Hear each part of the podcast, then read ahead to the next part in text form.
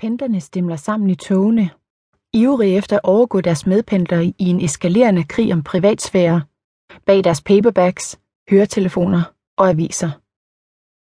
En dag sad der en kvinde ved siden af mig fra Northern Line og holdt metro op få centimeter fra sit ansigt. Og først tre stop senere gik det op for mig, at hun ikke læste, men græd. Det var svært ikke at trøste hende, og endnu sværere ikke selv at begynde at græde.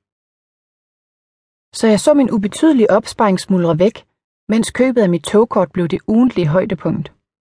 Og selvom jeg har en destruktiv afhængighed af at købe nyt undertøj, så løste det end ikke problemet at skære ned på forbruget af blonde ting.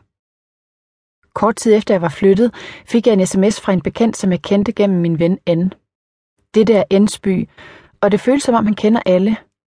Han kender mindst fire ud af seks mennesker, jeg kender.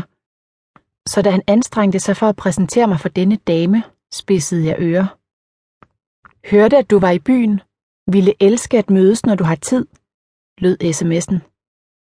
Hun var en ældre kvinde, der var sexet på en kompakt måde, med overklasseaccent og upåklagelig smag. Da vi mødtes første gang, var jeg sikker på, at hun var fuldstændig uopnåelig. Men lige så snart hun vendte ryggen til, antydede end halvviskende og med sine håndbevægelser, at der var tryk på hende, og hun også var til kvinder. Jeg blev totalt våd i trusserne. Med det samme. Jeg gemte den sms i ugevis, mens mine fantasier voksede og blev mere og mere ophidsede og restløse. Inden længe havde hun forvandlet sig til min natlige fantasiers gummiklædte luderkælling fra helvede. Mine drømmes tjenestepiger og sekshungerne kontorslaver udviklede alle sammen ansigter, og det var næsten alle sammen hendes. Jeg sms'ede tilbage. Hun ringede næsten i samme øjeblik og sagde, at hun og hendes mand ville elske at invitere mig til middag ugen efter. I flere dage gik jeg i total panik over, hvad jeg skulle have på, og spenderede penge på frisøren og nyt undertøj. På selve aftenen flåede jeg hele min garderobe ud af skabet og skiftede tøj 20 gange eller mere. Til sidst bestemte jeg mig for en stram, halvblå sweater og koksgrå bukser. Jeg lignede måske nok en lille kontorvikar, men det var sexet på en beskeden måde. På trods af, at jeg til at begynde med brugte en halv time på at finde restauranten, kom jeg en halv time for tidligt. Personalet sagde, at jeg først kunne få lov til at sætte mig ved bordet, når resten af mit selskab ankom. Jeg brugte mine sidste penge på en drink og håbede, at de ville betale for maden.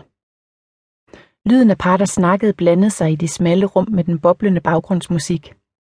Alle folk så ud til at være ældre end mig, og havde helt klart flere penge på lommen. Et par af dem så ud, som om de var kommet lige fra arbejde. Andre havde helt åbenlyst været hjemme og friske sig op. Hver gang døren gik op, kom der et pust af den kolde efterårsluft og duften af tørre blade. Parret ankom. Vi blev placeret ved et bord i et hjørne, langt væk fra personalets opmærksomme øjne. Jeg blev skubbet ind imellem dem. Han så ned i min kavalergang, mens hun snakkede om kunstgallerier og sport. I det jeg mærkede hans hånd glide hen over mit højre knæ, begyndte hendes strømpeklædte fod at glide op under mine bukser. Åh, oh, det var det, de ville have, tænkte jeg, og havde i virkeligheden vidst det hele tiden. De var ældre, frigjorte og smukke. Der var ingen god grund til ikke at knippe eller blive knippet af dem. Jeg fulgte deres eksempel og bestilte fede retter fulde af smør. En svamperisotto, der var så fed, at den knap nok kunne komme op af den flade skål. Så klæbrig, at den eneste måde at skille den fra skeen var med tænderne. Fisk serveret med hovedet og dens varme matte øjne, der stirrede op på os. Hun slikkede sine fingre, og jeg havde en fornemmelse af, at dette var en bevidst bevægelse og ikke dårlige manerer.